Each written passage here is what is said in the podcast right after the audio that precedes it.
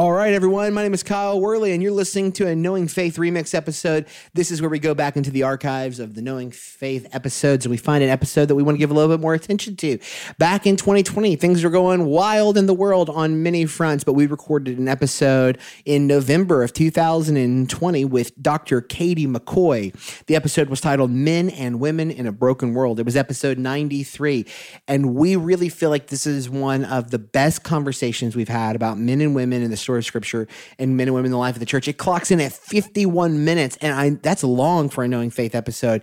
But I gotta tell you, it was worth it. Dr. McCoy was really, really helpful, and she had some really insightful things to say. We cover things like if God created men and women to live as complements to one another, why is there so much division, brokenness, and confusion as we try to do that? How did Aristotle subvert the Hebrew worldview in our own thinking about our faith? Why have we lost this heritage? We talk through things like how would you respond to someone who said, Listen, why are you even trying to make this work? The Old Testament is a misogynist document that subjugates women to male control. We deal with objections, we anticipate them. We uh, uh, address uh, common questions. We hope that you will enjoy this episode. We were really excited to talk to Dr. McCoy, and we think you'll profit from hearing it again if you've heard it once and hearing it for the first time if you've never heard it before. We hope you enjoy this episode of Knowing Faith Remix. Engineer Brad, roll the tape.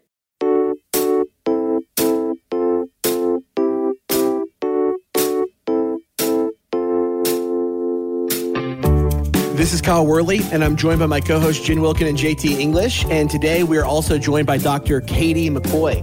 Dr. McCoy serves as an assistant professor of theology and women's studies at the Southwestern Baptist Theological Seminary. She holds a PhD from Southwestern in systematic theology, where she wrote on Old Testament laws about women's personhood and what they can show us about human dignity. You can find her online at Blonde Orthodoxy and blondeorthodoxy.com. Dr. McCoy, thank you for joining us.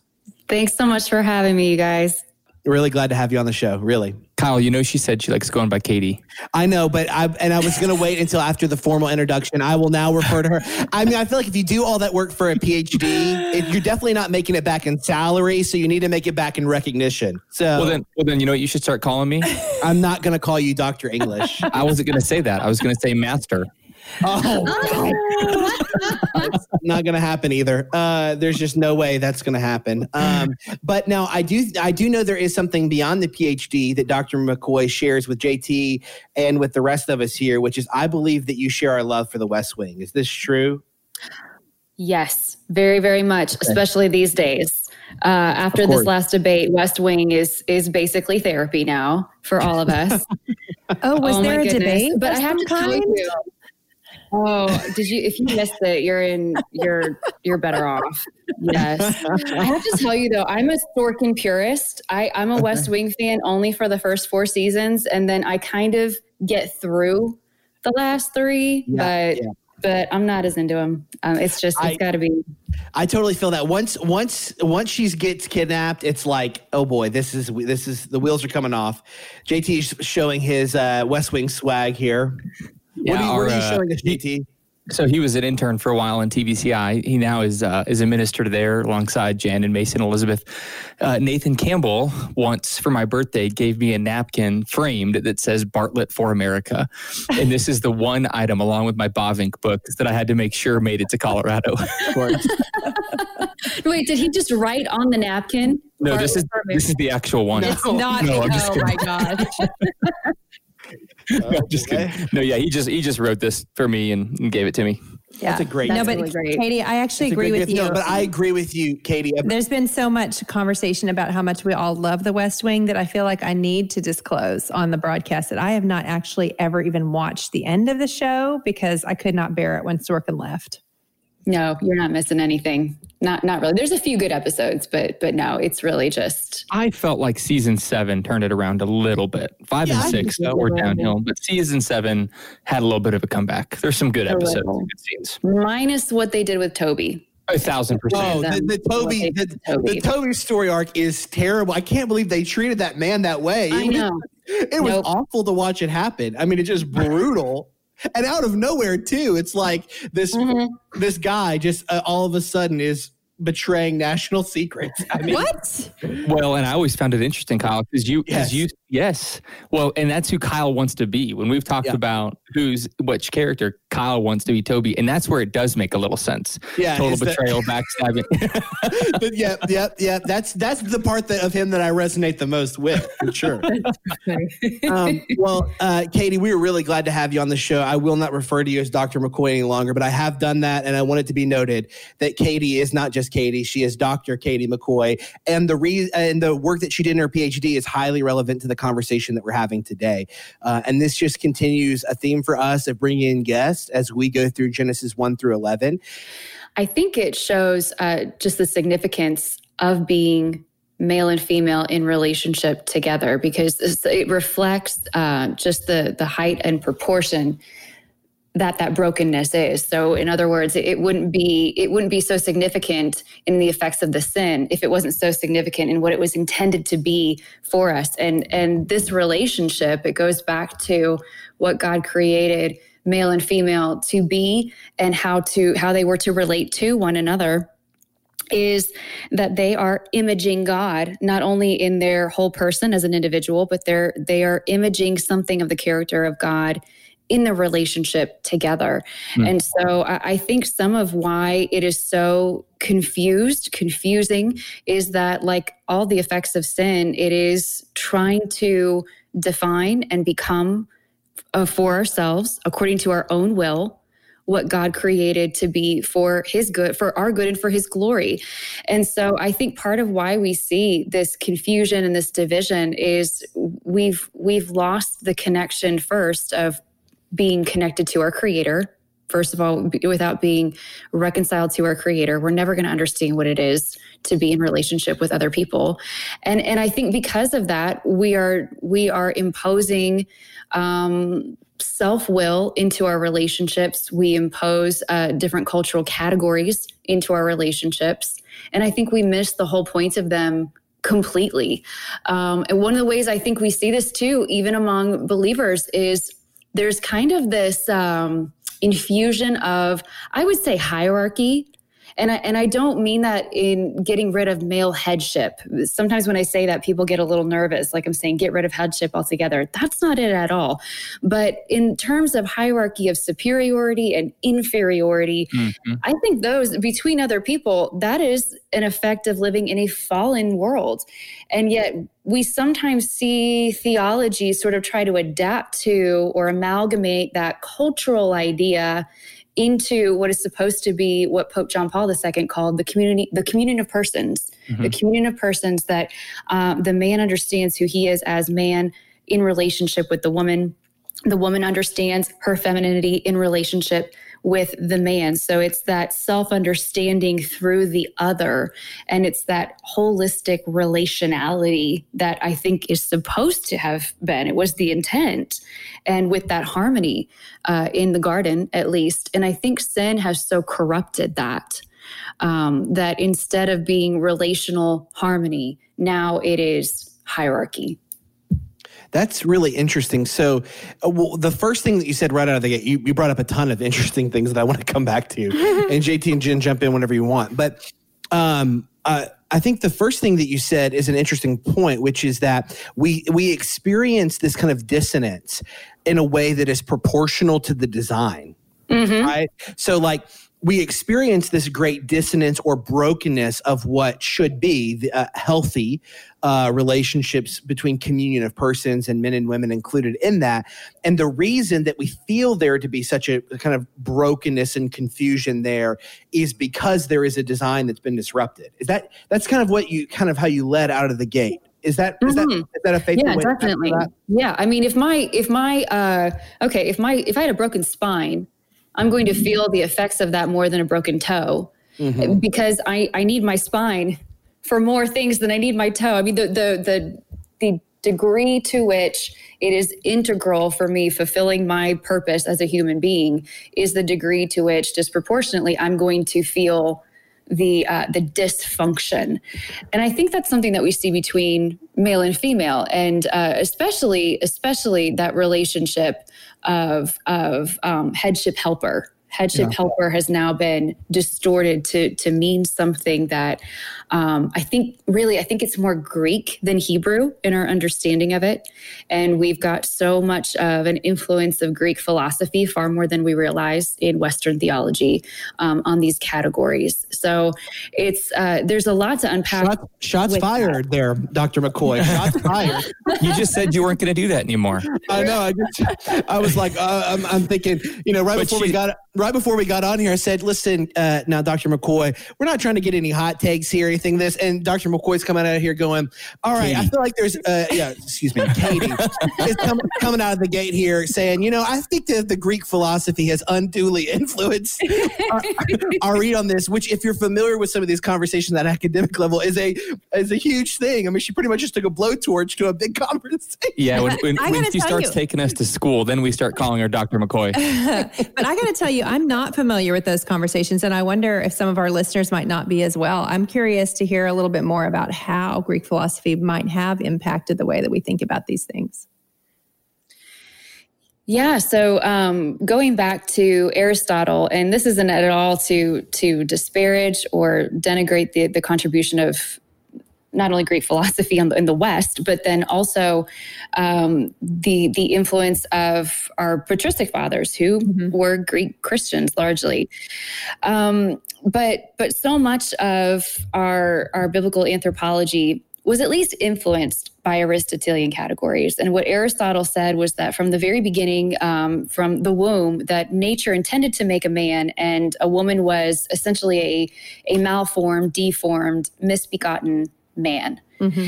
And um, the reason was because essentially the the male sperm wasn't wasn't powerful and strong enough to to create a male child, so it created a, female child. So there's this automatic ontological inequality what Aristotle said is that um, women were inferior and inferior in their intellect and their powers of reason and that they they belonged in the home. They could not go into the city the polis where is where really life happens for the greek where the center of philosophy and um, political engagement. And and you have this public private divide too that made its way into our theology. And this public private divide uh, put primacy on the public being out there and it denigrated the home. It denigrated the private life. That's also something that's pretty foreign to hebrew hebrew thought. Mm-hmm. hebrew thought said your family is the epicenter of your happiness. Your children are the legacy that you leave the world.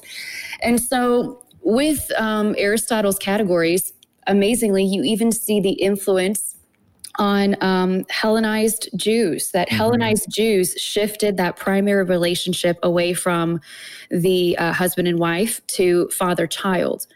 And so with that, it became that the home, it wasn't a relationship between the husband and wife with children that they were together raising, forming, molding. It became that the husband was more of a ruler mm-hmm. and the wife would have been sort of like a little higher than the child. And then amazingly, this is so funny because you hear, I think you hear remnants of some that some of the hyper complementarian uh, communities out there um, in Aristotle, where he said that a, a woman could have a sphere of rule um, under the man's authority and mm-hmm. leadership mm-hmm. Um, that she could manage and that that sphere was the home but other than that you know he he needed to be very careful because she wasn't capable of imparting wisdom um, her her mind was simply inferior she could speak to small groups but not large groups and you really see the I think the the caricature of what people perceive biblical gender roles to be. Mm-hmm. And I think that is far more influenced by our importing Greek categories and levels into humanity much more than it is the biblical emphasis, which I think Genesis to Revelation, you see it's relationship, it's relationality. Yeah. I, you know, I just, for a listener who might be feeling like, wow, we went from Genesis to Aristotle really quickly, I think that it's really important to note that, uh, well, one, I think what, what Katie is saying here is invaluable. And it's a conversation that I didn't, I didn't know we would go this direction, uh, uh, but I'm glad that we're there because I think it's been missing in the larger conversation regarding uh, relationships between men and women. I will say that if you're wondering, like, okay, well, I don't really see how you get from Genesis to Aristotle, it's important to understand that Aristotle, real quickly, so this influence that she's talking about isn't just like, she's not just riffing on this. Mm-hmm. Aristotle is the first dominant pre modern philosopher that gets mm-hmm. translated into Latin at a crucial time when the church is beginning to kind of systematize its thought. And because of that, Aristotle gets a lot of play, particularly in the medieval period, mm-hmm. on the kind of theological categories that then become the order and language for how you're doing theological thinking. And so mm-hmm. this comes over with Avicenna and Averroes, who are Muslim philosophers translating Aristotle into Latin. Mm-hmm. And then mm-hmm. Aquinas picks it up. And because of Aquinas's reliance on Aristotle, he becomes the dominant pre-modern philosopher. So just to give you a sense of how how did Aristotle get into the water? Well, the early Greek thinkers are using all of pre-modern Greek philosophy, and Aristotle and Plato would have been at the top of that. But then it gets really influenced into the life of the medieval church and then Reformation categories through his translation uh, uh, into Latin, which becomes the dominant theological language of the literature. So if you, she's not riffing here. I just think it's important right. to note she's not just going, yeah, Aristotle had some helpful things. The Hebrews would have been before that, but she's saying, listen, those became important categories, and I think that this is a crucial part of it. And like you said, it's even reflected in the church's proclivity now to take our theological categories and amalgamate them with cultural sensibilities regarding gender or uh, hierarchy or authority or inferiority. So it's something that's been rippling from the beginning, right? Well, well, Kyle, one of the things you said to me once that I'll never be able to forget. It was just really helpful. We were we were talking about some philosophical categories, and I forget the exact words you used, but you gave me a mental image about how all of us have hitched our wagons to philosophical engines without even realizing it. Mm. So that's hmm. why conversations like this are so important is because there's a whole engine, whether it's Aristotelian or Thomistic thought, or or I, I don't know if we want to go down this path, but I was thinking about this while Katie was speaking.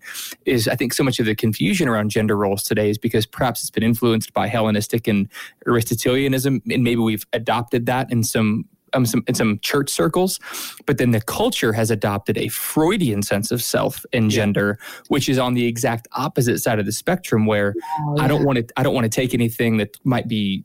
Uh, I, I want to use a big word ontologically. What I mean is, is like fundamentally true about being a man or a woman, and rather, Freud would say we have this psychological plastic self that is moldable based upon my will. So there's actually no external categories that you can place upon me as male or as female or as transgender or whatever.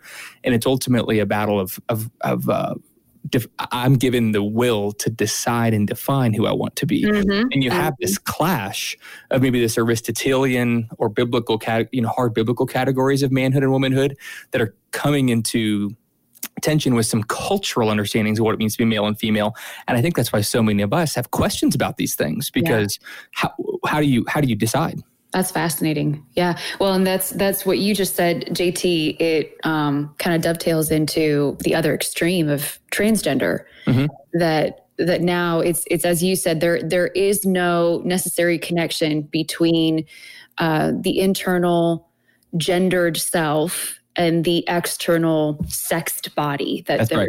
that creation and self identity are are completely disconnected that they're and that they're irrelevant to each other that it's just all self will, self definition. Yeah. So there's actually a book that I'm, I'm going to plug it, even though I haven't read it yet, but I have read a few um, reviews on it. And the Gospel Coalition has a review up and an article up. Um, Carl Trueman wrote a book that should be coming out in November. It's called The Rise and Triumph of the Modern Self. Mm-hmm. Bruce Ashford, a close friend of mine, talked talked about it being the most important book on the self written by a Protestant in over 50 years. So, I, and, and this is actually where I'm picking some of this up, where he, he actually talks about the the rise of transgenderism. And so, like, if you have these Aristotelian, like, let's just clarify, let's simplify for a second. Aristotelian or Hellenistic categories that are very clear lines, authoritatively given because of my sexed or gendered body.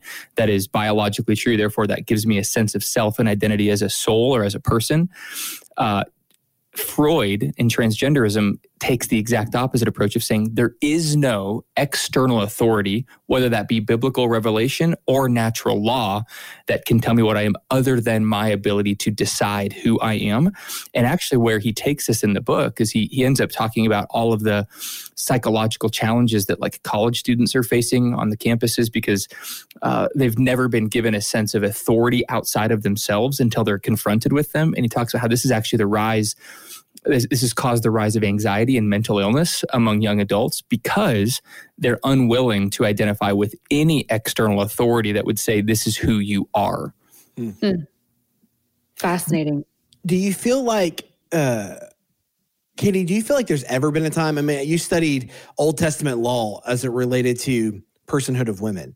Has there ever been a time where there's this much confusion surrounding mm. men and women? I mean, like, just, I mean, I, I on your read on it. When you look at the old testament literature were people were israelites walking around wondering i wonder what a man is and i wonder what a woman is not, not that we can see and in part because they're in in hebrew thought you know like when jesus said love the Lord your God with all your heart, soul, mind, and strength. We, because we are Westerners, we divide those.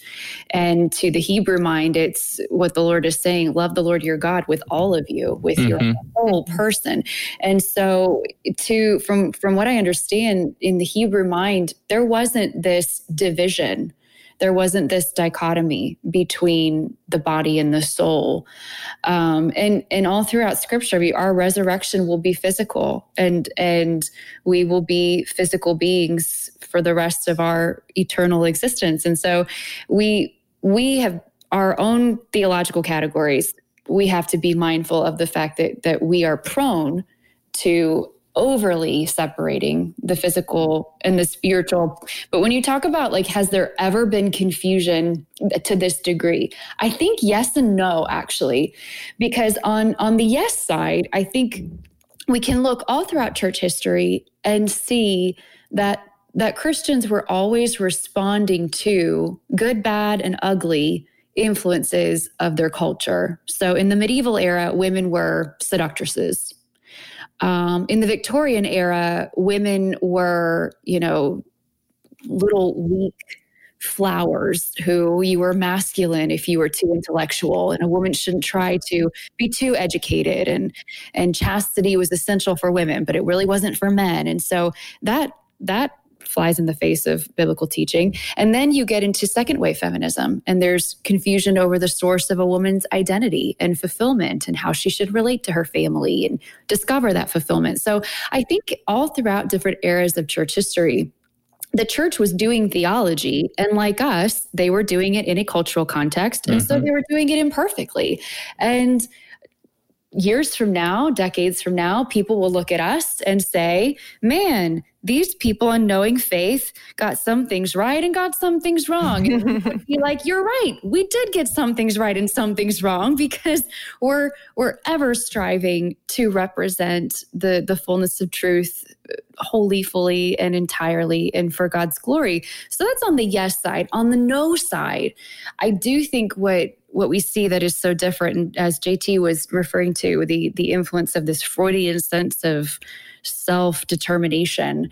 Um, we now have this increase in gender fluidity and believing that gender is disconnected from our bodies that like judith butler it's just a performance. It's something that we adapt to.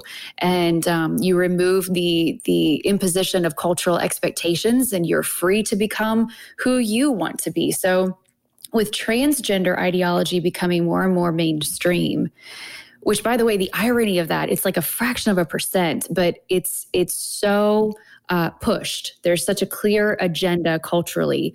Um, now these expressions uh, are are so vital because uh, here's here's one of the ironies. 50 years ago second wave feminism said that a woman is oppressed because she was born female, she is a woman, and being a woman has nothing to do with expressions of gender like her clothes, her hair, her tone of voice, that that's not the essence of womanhood. 50 years later, on the other side of the gender equality fight, you have the transgender community saying that a woman is who someone determines he or she is. Mm-hmm. And that determination depends on and is expressed by social expressions of gender like hair clothes tone of voice so it's the irony and this is something that it's this riff in the feminist community even the irony is that the gender equality argument is kind of imploding on itself mm-hmm. and causing even more confusion even in secular spheres of what is a woman and and if it truly is something that um, is self determined, self identified, then there's now no sphere in which a woman is protected not a bathroom, not a locker room, not sports, just nothing. And so, this is the effect of the self willed argument of gender equality. That's really good, Katie.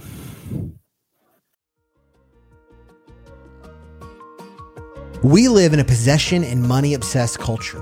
But what does the Bible say about generosity? In his new book, A Short Guide to Gospel Generosity, author Nathan Harris shows us that the answer to our obsession with possessions is turning to the gospel, because only in the gospel can we find the type of life transformation that enables us to turn our focus from ourselves and back to others, to give generously, and to follow in the way of Christ. To learn more about the book, visit guide to gospelgenerosity.com. That's guide to gospelgenerosity.com.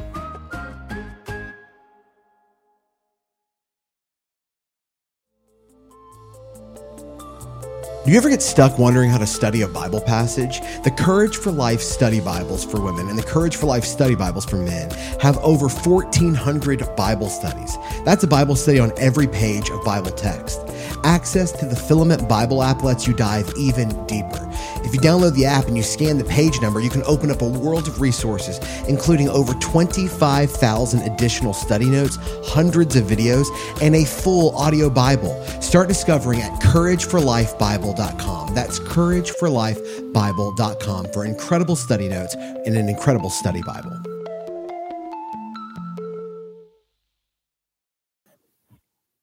I think partly, you know, if I could just play just kind of the other side of this, like Jen, let's imagine you, you've you've taught through so many Old Testament books. We're going through Genesis right now. You've been an advocate for the old uh, for reading and a thorough reading and study of the Old Testament. Uh, these categories that we're talking about, how could we expect? You know, if I could just I'm speaking the other side of the argument here. How could we expect Kyle, dumb, Kyle, tell us what you really think. How could we how could, how, how could we expect some of these dumb, illiterate desert nomads for being conversant in these categories? Is it doesn't it make sense that we've moved beyond the witness of Genesis on gender? Haven't we discovered more about these things? So let's say there's a you know there's a somebody using your Bible study and they're going, well, why would I take what any of these people have to say seriously? Our immediate problem with that question is that, as we've talked about so much, people are coming to these passages with lenses already on.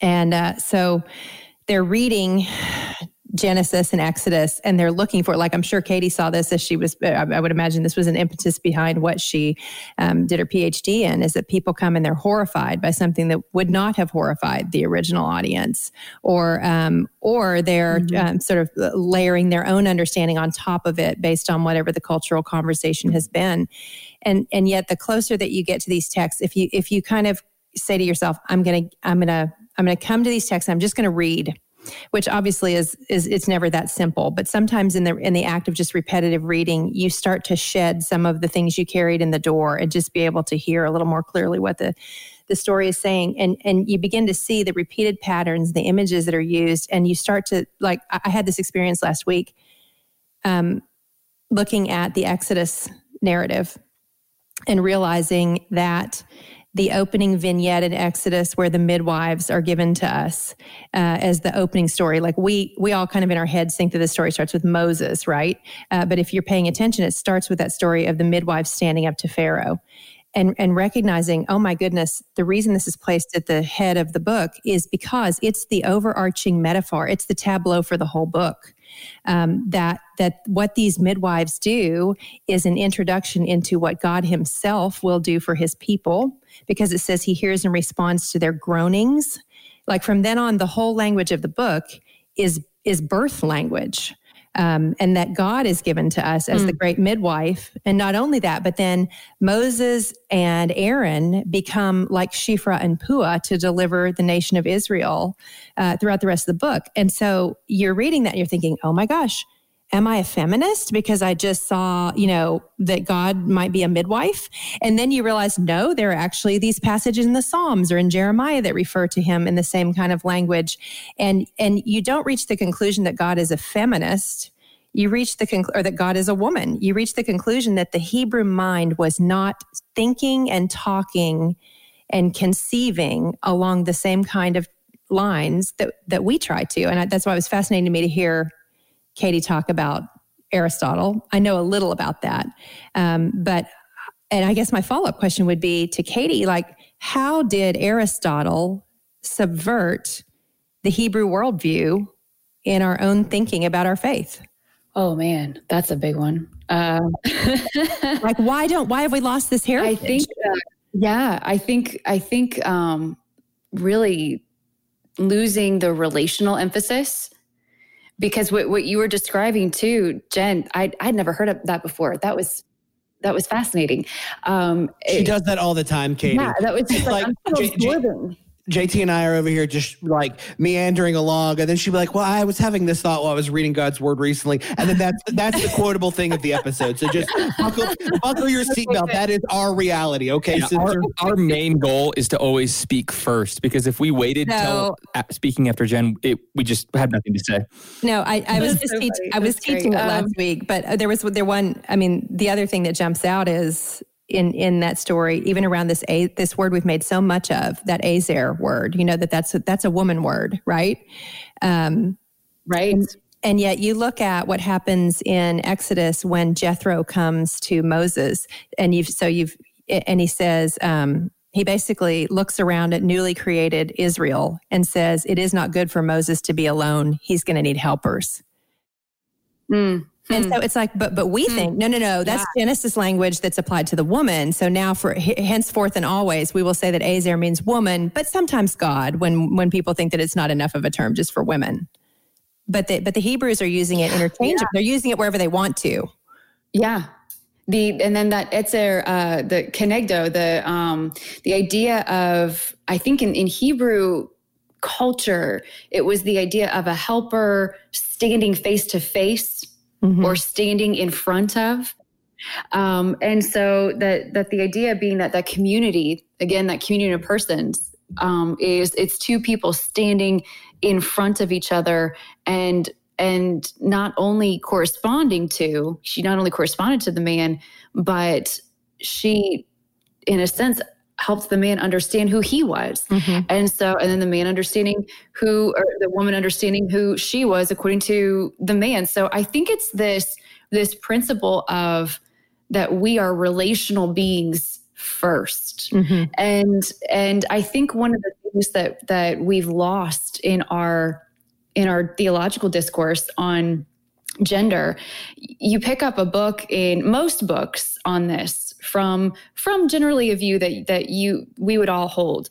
And you see it in terms you see it explained in terms of levels levels of authority. Now i don't want to downplay that uh, because i feel like we it gets a little um, murky when you start making it like a mutually exclusive thing that there is headship. There's headship in the bible but but that headship is in terms of responsibility yeah. not rights. I don't see I don't see language of rights yeah, in the Bible. And so where I think um, so much of our theological discourse um, in in the West can can be unduly influenced mm-hmm. is is by by taking things that were supposed to be relationships of responsibility and making them about uh, authority uh, in terms of rights and um, not not authority. Sorry, I misspoke. Taking taking um, a relationship of responsibility and making it uh, in terms of hierarchy to rule, hierarchy of rights. Um, and I just I think if we if we were to to take on a more Hebrew perspective, even in how the Lord related to women in His earthly ministry, um, it, there were ministries to which he only appointed men. But those men had, it wasn't about rule, it was about responsibility. Mm-hmm. These, these, men were responsible. Um, but you look at the way that Jesus related to women still as full persons. The fact that they didn't have the same, uh, they, the same places of responsibility did not uh, change his relationship with them in terms of how he related to their theological questions and their spiritual needs. So I think much of it is that if we were to recover anything, it's recovering this um, this relational emphasis that I think it's all throughout Scripture, and it's the whole reason. Why else did God make us? But to have a relationship with us. I, I mm-hmm. agree, and I think from that relational uh, what we might talk about, like in terms of a, rel- a relational ontology or a relational metaphysic, that we exist as beings that uh, only exist appropriately in relationship to others, namely another being, which would be God, and then others like us, which would be the gender complement, men and women. I think that from that flows what you're talking about, Katie, as a more a, stronger or a more cohesive relational epistemology. And this is not this is not again we're not just riffing. There have been voices calling for this for years. I think of esther meek with her appeals to covenant epistemology that mm. prioritize a hebraic understanding of what it means to know and be known in the face of more formal greek categories that that were introduced uh, by somebody like uh, aristotle um, which is th- this idea that we really can only truly know each other when we are encountering one another that knowledge is not merely categorical or propositional, but that knowledge is experiential and encounter driven. And I think that that's a huge component that is uh, is playing itself out, particularly in the Old Testament scriptures that we lose uh, uh, that or not lose entirely, but is certainly shaded over by some of the Greek categories that emerge in the life of the early church. And I think that applies to this conversation and with regard to gender as well. That uh, we are more willing to propositionalize or um, conceptualize gender categories than we are to uh, acknowledge the uniqueness of the person in front of us, that they are mm-hmm. uniquely male or uniquely female. We feel the need to either create these as categories or to create them as abstractions. And the impulse is the same in both of those movements, which is to decouple gender from actual persons. And once you've done that, I think that you're on the same road, whether you feel like it leads to a more formal categorical destination where you have clear gender hierarchy, hierarchy like you would see in Aristotle, or uh, incredible gender fluidity like you see in somebody like Freud. Uh, because once it's a concept and not intrinsic to people, well, then you've pretty much ceded the argument, I think. Jen, you have hmm. something to add here? No, I actually want to change the subject because I feel like with Katie on here, we have a rare opportunity to do something that we might not again. Um, okay. Katie, you have spent time staring down some of the toughest passages in scripture for women.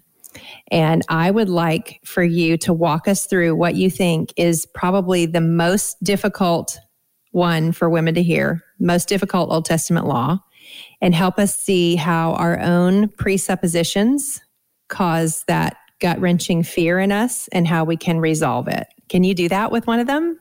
Absolutely. Let me uh, make sure I get the actual passage here. Um, it's in Numbers, and it is Numbers, I believe it's Numbers 5 and it is called the the trial by ordeal is sometimes what it's called.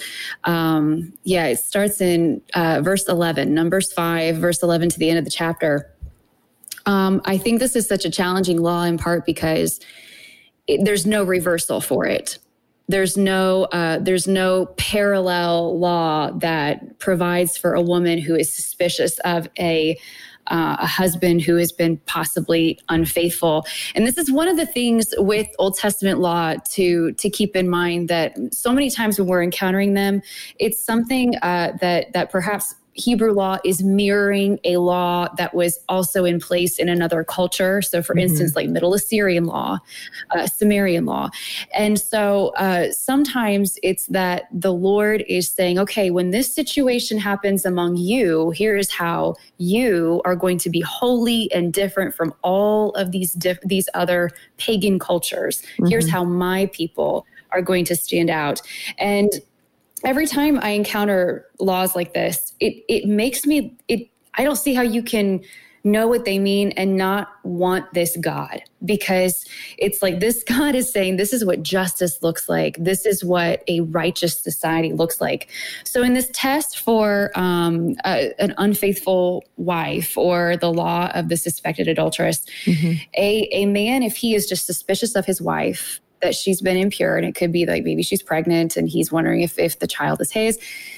She can um, it could be that she was you know having some flirtatious relationship whatever it is but it's causing suspicion for this husband and the husband is able to bring her to the priest and she undergoes this enormous trial. And previous in other cultures if if a man did that or she was accused of being unfaithful she had to do something like throw herself in the river. And if she survived then she then she was um, innocent. And if she died then she must have been guilty. But in hebrew law a woman is brought directly to the lord. And the lord is the one who adjudicates the case. The lord is the one who reveals the verdict. And so this woman is brought to the priest and she stands directly before the lord and this priest, what he does is he puts dust from the tabernacle floor into this mixture of bitter herbs, the bitter herbs representing what would happen to her this bitterness that would happen to her if she if she was guilty. So immediately by putting dust from the tabernacle floor um, there's something holy that is in this water and uh, categorically, all throughout biblical law, if something that is holy comes into the presence of something that is morally unclean, it's lethal, it's fatal. Mm-hmm.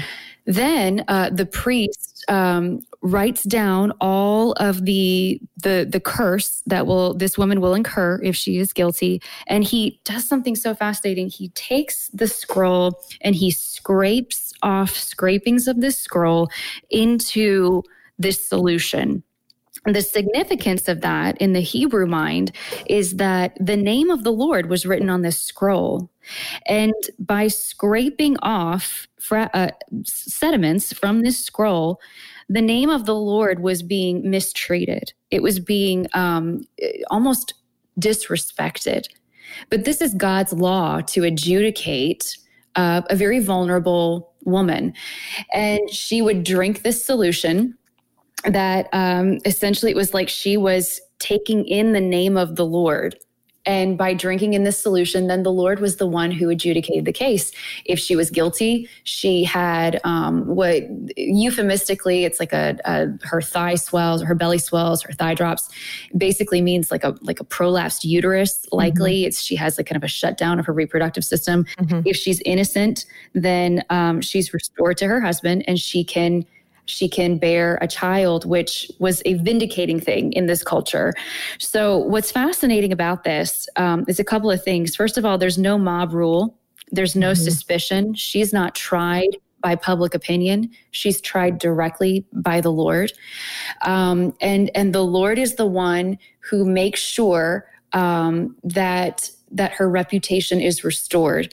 The second thing that's really fascinating is in other ancient Near Eastern legal codes, um, they stipulate how a man can physically hurt his wife. Mm-hmm. Um, if she's found to have been unfaithful or for some other reason, they, you know, twist her ears, um, I think cut her nose, pull out her hair, uh, things like that. In Middle Assyrian law is what it is. It, I believe it is. So in Hebrew law, you don't have any of that. Um, now, it's an argument from silence, but I believe what this demonstrates is that domestic abuse was outlawed. There, there was no category for domestic abuse. Mm-hmm. When you look at all these other laws in in biblical law, it's regulating how something should happen and even things that God did not intend, like how a man should treat his concubine, how a man should mm-hmm. treat his second wife. It's regulatory. We don't see a regulation for domestic abuse. Like we do in other ancient Near Eastern legal codes. I believe that is because there was no legal category in which it would ever be justifiable. Mm. So this is I think one of the most challenging laws in part because the natural thing is well what happens if she suspected that he committed adultery and of mm-hmm. course adultery um, was a capital offense for male and female but we don't have a parallel law which frankly is kind of difficult in, in our in a legal system of, of parity where we value parity it's difficult but at the same time looking at it that from the perspective of a woman whose financial economic social security was her marriage mm-hmm. that she risked losing that on the basis of a rumor or suspicion and the lord was the one who unlike any other law he inserted himself into the trial inserted himself into the verdict and he was the one who vindicated the innocent woman which would mean wow. with an with an omniscient God then that no woman who was innocent would ever be found guilty under that trial. Yes. Yeah. Hmm. Isn't that amazing? Isn't that I mean the, the other cultures women don't have that kind of protection even today. Mm-hmm. Hmm. Wow, I, I got to tell you, this is one of the passages in my Bible. I have it open in front of me, and if if the audience was here, I could show it to them. But like, I'll I'll put like a um, exclamation point and question mark near what are hard passages in Scripture. And when I turn to this, I I I, I wouldn't have known what Numbers five said unless you like walk through it.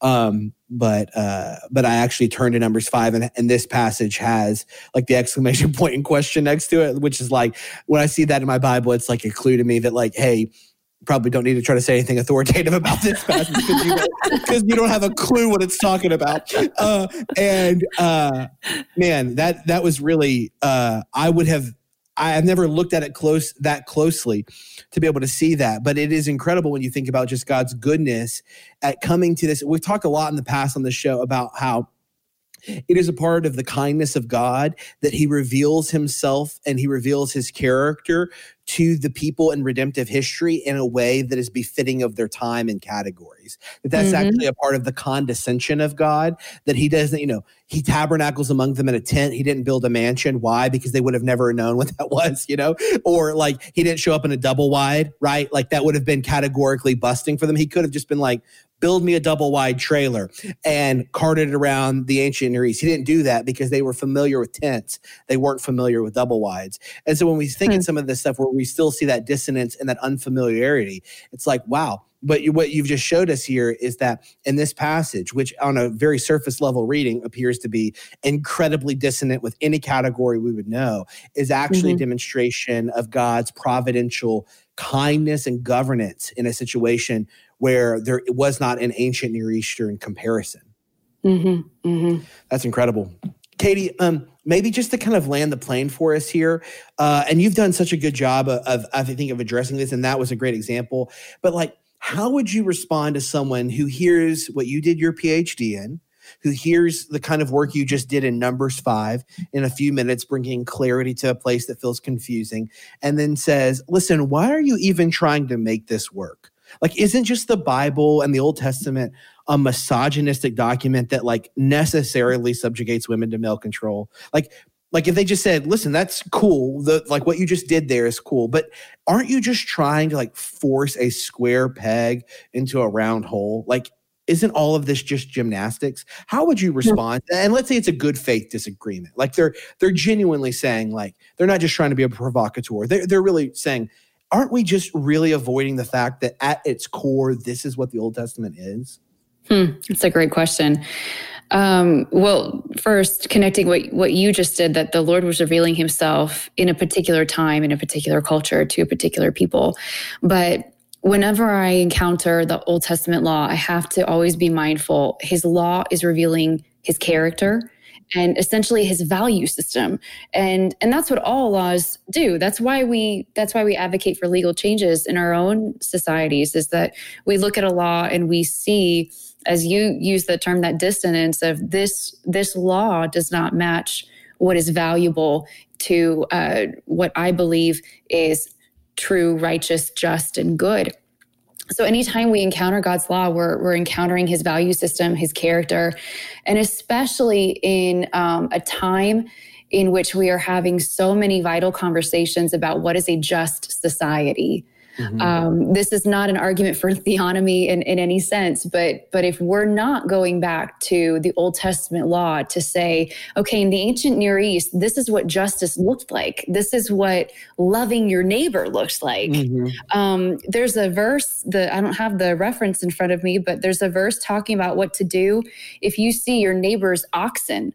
Well, it none of us have oxen running around, but but the right. principle is you inconvenience yourself to take care of the interests of your neighbor and you ensure that that which is important to your neighbor becomes your problem mm-hmm. well wouldn't that be relevant to some of the things that we're we're dealing with now doesn't necessarily tell us how to do that legislatively or how to deal with certain theories but the principle of it still applies and it will apply 50 years from now 500 years from now um, what we see in especially deuteronomy deuteronomy um, even by hebrew scholars people who um, we wouldn't i don't think we'd call them evangelicals they look at it and they say this is a progressive book for the legal status of women. This is a progressive book. I think I'm sure we could look at it and say this is a progressive book for the poor, for the immigrant. Um, now, when I say progressive, that term's it's often hijacked to mean a political ideology. Not at all. What I mean is a, a value for the human being as one created in God's image. And I think in our conversations on justice and a righteous society. That if we can shift away from talking about it in terms of this power dynamic that we we hear espoused and repackaged, and instead talk about it in terms of what is my responsibility to my neighbor who is created in God's image. That's everything that the early church did. Mm. That's everything that the first Christians did. And and what is that but but the fulfillment of the law to love yeah. the Lord your God with all your heart, soul, mind, and strength. And mm-hmm. so um, I, I think this is something where we Christians, I would love for to, to see us become a people who knew the enduring principles mm-hmm. that God is teaching through his Old Testament law, and then looking at how do we apply that? How do we apply that principle and idea to our context today. Um, and there's there's so much more. I mean, even what we just did on in Numbers five that that can teach us about things like mob rule and yeah. uh, waiting to hear all of the facts before making a judgment. I mean, those are principles that we need today. So, um, what I would say to someone who says the Old Testament is a misogynistic document, the other thing we have to keep in mind, um, we've got some great laws on our books, and we're still a pretty misogynistic society in many ways. So, we can't we can't automatically assume that we are the moral superiors in yeah. that conversation. Um, and so maybe that's part of our problem is we need to sit down under the Bible again and recognize that this is God's self revelation to us. That's probably step number one. Yeah. Yeah. Katie, thank you so much for jumping on today. I mean, I felt like golly, we just we we hit so much to right. I mean, we went from Aristotle. You quoted. We didn't even talk about John Paul II, J two P two at all. You just yeah. threw him out there, just in in r- running through it, and then we were in Numbers five. I mean, we were all over the place, but it was so rich. And so, thank you for joining us. Yeah, we could we could have teased that out into a whole season. It feels like. Well, I feel like no we, we probably no need we need to send her some special gifts because I'm looking at the run sheet, which I know our listeners think we probably don't even use. But I'm looking at this thinking, oh my word, we set her up with one thing and then we just dragged her all over the place. So you, you really true. thank you for for uh, indulging us. Oh, it was really? so fun. She's a pro. She is a pro and a doctor. Dr. McCoy. Mm-hmm. Um, and I'm your and I'm your master. oh gosh, no, no, no, we're not we're not going there. We're not going there. Listen, you can you can join the conversation by finding Knowing Faith on social media at Knowing Faith. You can go to patreon.com slash knowing faith. You can find Dr. McCoy on Twitter at Blonde Orthodoxy, uh, or you can find her at blondeorthodoxy.com. In our next episode, we're going to be looking at the story of the Tower of Babel. Thank you for jumping into the conversation. Grace and peace.